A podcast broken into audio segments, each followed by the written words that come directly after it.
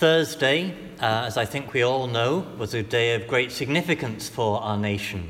Uh, and if our parish is anything like the rest of the country, then half of us um, are rejoicing and feeling set free and very forward and uh, happy with the results, while the other half are bemused and saddened and fearful and just can't believe it. Now, it's not my role as a parish priest to be telling you my party political preferences or my national preferences. But I thought today is a good day to think about the whole question of freedom and independence and what it's for. Because whether we want it or not, now as a nation we have been set free from Brussels. So thinking what freedom is for um, actually is important, but also useful in our own personal lives.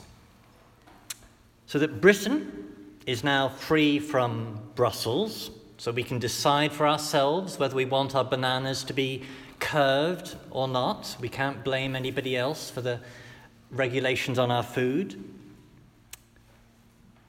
But it would seem rather foolish to think that that was a fitting purpose for freedom a fitting use of what independence is supposed to be about. So, I want to talk about freedom and its purpose. So, in our second reading from St. Paul to the Galatians, St. Paul was speaking, as he speaks many times, about freedom. And you might think that freedom is a very simple thing, that freedom is just about being free from what's holding you back. But actually, it's not. As St. Paul notes, it's very easy with freedom to just exchange one slavery for another slavery. He's in particular thinking of the slavery of the Old Testament ceremonial laws, of the laws of circumcision and of animal sacrifice in the temple. And he notes that you can have been set free from that to only then enslave yourself in self indulgence. That if you live for yourself, for your pleasures, for your comfort, for your money, for me, me, me, well, that ends up just becoming a new type of slavery, a new yoke of slavery.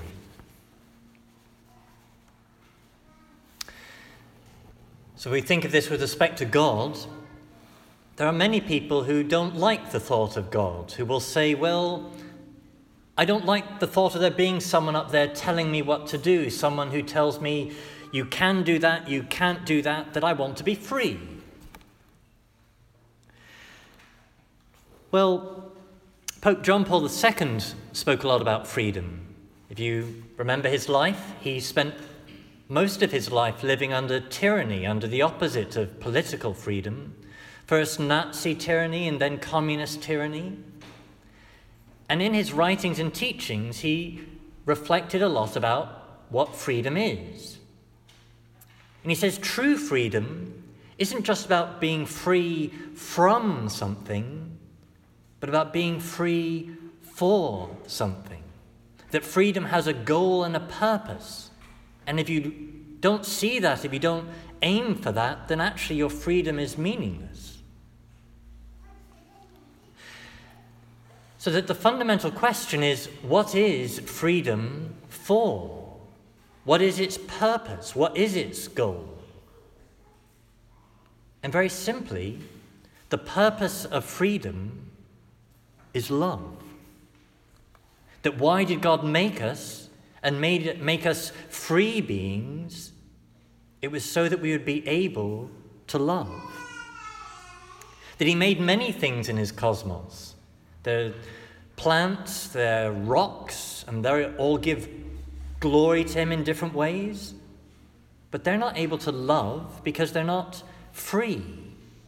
It's only a rational being that is able to think and choose and love. A rational being that's able to see the good of another and choose to do what's good for somebody else, not just what's good for me.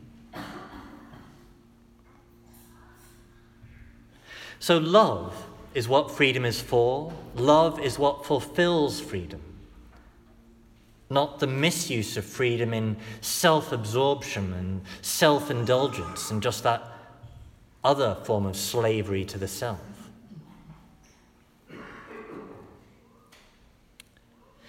So, to briefly think of that practically, you and I, in our daily living, we continually have demands put upon us, have people interfering with us, people wanting us to do that, wanting us to do the other, needing us for this, needing us for that, getting in the way of me here, getting in the way of me there.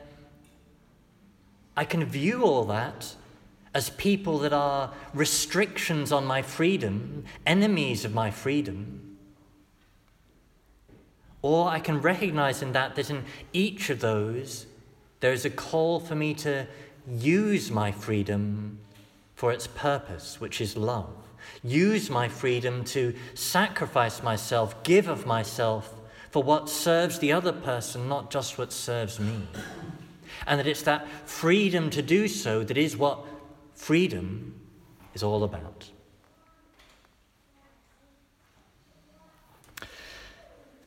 So, to conclude, back to where I began, we as a nation are now free, and we're going to have to decide how to use that freedom. And regardless of whether you wanted that to be the case, I think for all of us, at a religious level, this is a good moment to stop and think about what the whole purpose of freedom and independence is. So that in our daily existence, when we're wanting to be free, well, we're asking, what is freedom and independence for? Why do I want to be free? Is it so that I can then just be enslaved to myself and my selfishness? Or is it so that I can use my freedom for its purpose, its goal? To give myself in love for others.